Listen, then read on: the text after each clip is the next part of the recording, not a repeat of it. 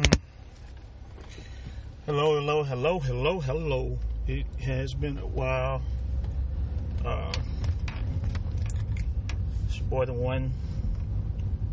Uh, coming to you live in full effect to talk to you about how to build and support and to reinvigorate uh, young men, especially those who sometimes reside in the juvenile justice system.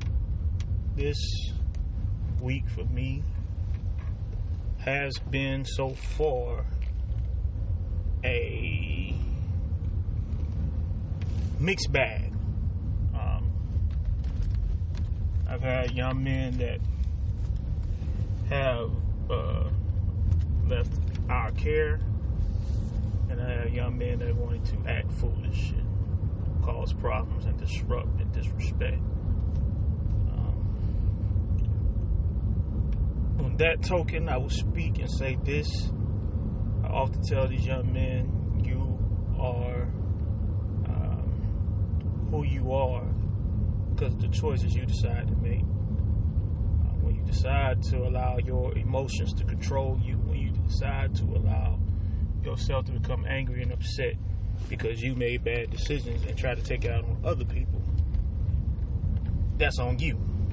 That's nobody's fault but your own. And um, I try to help them realize that, but a lot of times they don't.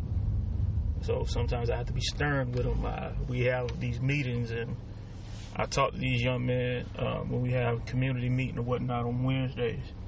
And I kind of had to lay into them. I'm like, you know, it's, it's a shame that some of y'all older kids are acting straight up foolish. You're acting straight stupid. Like you don't have any sense, and like you don't have any um, desire to be better and do better. Because you're not being better. You're not doing better. You're doing the same thing every day. Every time you come to the school hall, you got foolishness going on. It ain't everybody. It's always some of y'all. But some of y'all who doing it need to cut it out because you're making it bad for everybody else.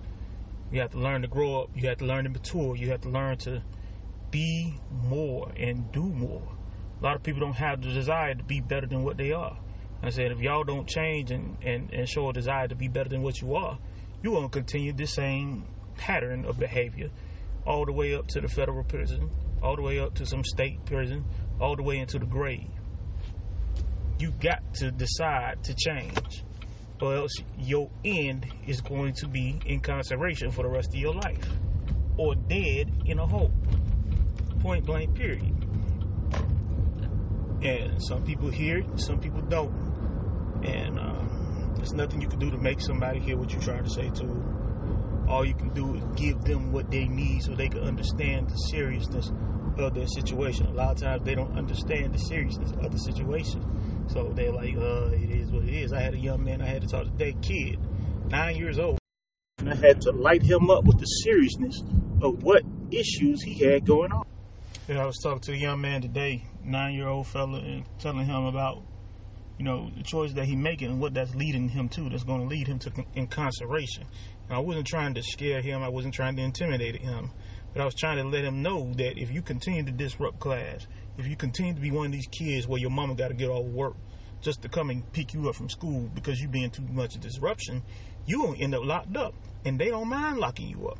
Especially if you're a young black man, they really don't mind locking you up. They really don't mind you having a, a criminal record. They really don't mind putting you behind bars because they'd rather you behind bars than have you in the classroom. Or have you, they rather you behind bars than have you taken the bar. They don't want you to be everything that you can be. If they can keep you from being everything you can be, and it ain't even them, because now it's yourself doing it to you. I had to explain to him, you're doing this to yourself. Self. Stop blaming your teacher. Stop blaming your classmates. Stop blaming the students around you. Put the blame where it belongs, on you. And a lot of times that's what happens with our young black men when they get in the classroom, and they do have the advantages that they need to have to be successful. And they want to put the blame on somebody else. Another problem with our kids is the lack of the father. Uh, any kid, it's like every kid I done talked to since I've been at D J J, working with these kids, been like, man, my daddy ain't been there. F my daddy. Bump my daddy. Forget my daddy. Uh, he ain't been there for me. Bump him. You know what I'm saying? And, and it's, it's a shame that we as black men, especially black male fathers, have f- forgotten our role in the lives of our kids. We have been absentee for much too long. We have went AWOL in the lives of our young men and our young women. That's why these things are happening to our kids. That's why you see our young girls locked up, because men have enticed them to run away. And you got fathers molesting their children. Supposed to be a daddy, yet you putting your hands on your child inappropriately, or you physically assaulting your children. What is wrong with you? Have you forgotten your position in the in the family? Have you forgotten already what you're supposed to be about and what you're supposed to be doing? You are a father, you're a leader, you're a guide, you're a teacher. And you're teaching your kids negativity because you're doing negative things to them. When will you stop and learn that you have a greater calling than to continuously perpetuate uh, societal things that people think are the norm? Be a father to your children. Don't be a monster.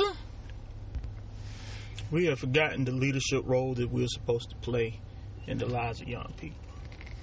We forgot. That's why our young people are in trouble today.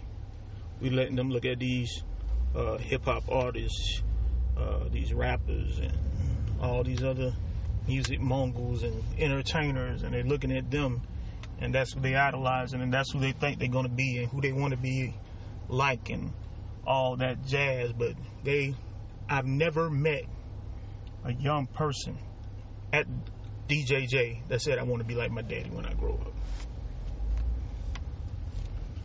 I want to be the type of man my daddy is when I grow up. I got these kids feeling like I'm their daddy. They think I'm their father. They think I'm their uncle. They think I'm their brother. They think I'm their mentor and their guide and their confidant and their social worker and their psychologist. And their distraction and their connection to the outside world. That's what they view me as. That's what I am to them. Because men have failed to be what they're supposed to be to them. We have failed. And I'm not going to say we. You men out here that have allowed your kids to run rapid and bring you to an open shame, you have failed. It ain't about paying child support. I don't care how much child support you pay if you're not in your child's life. Y'all ain't hearing me out here, man. Y'all not hearing me. It don't matter about all this other stuff. You show up a couple times a year. You not consistently in your child's life. You was in there to make the baby. Your show ain't pull out. Now your child needs you the most, you ain't there at all. You laid down with the one, but you expect the responsibility to remain on her alone? What kind of person are you? We're supposed to be trying to build men for the next generation, for our future. Why you think black male society is so messed up? Why you think so many black males out here switching they hips? With their bent wrist, because they ain't had no father to show them what it's like to be a man.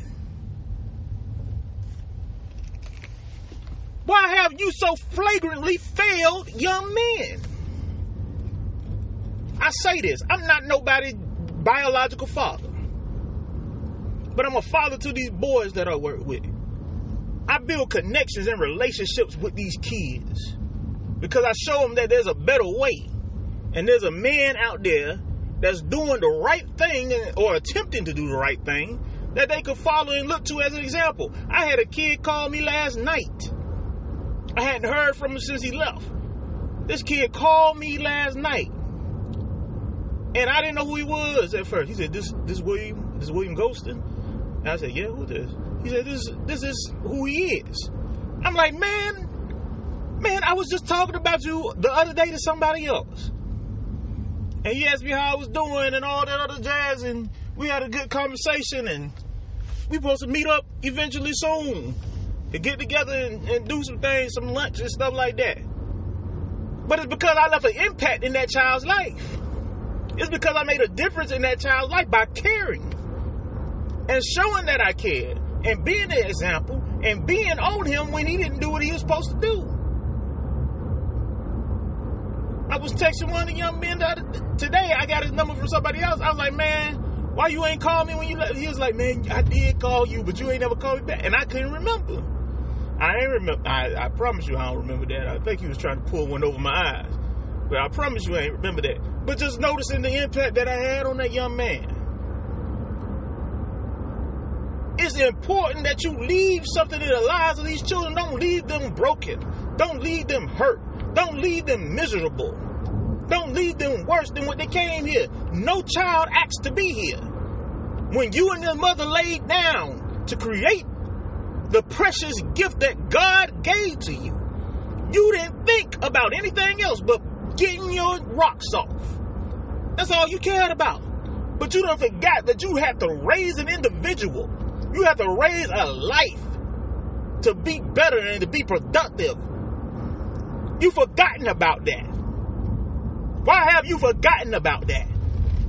As men, it is our job to teach our children what a man is supposed to be. What example do our sons have if we aren't it?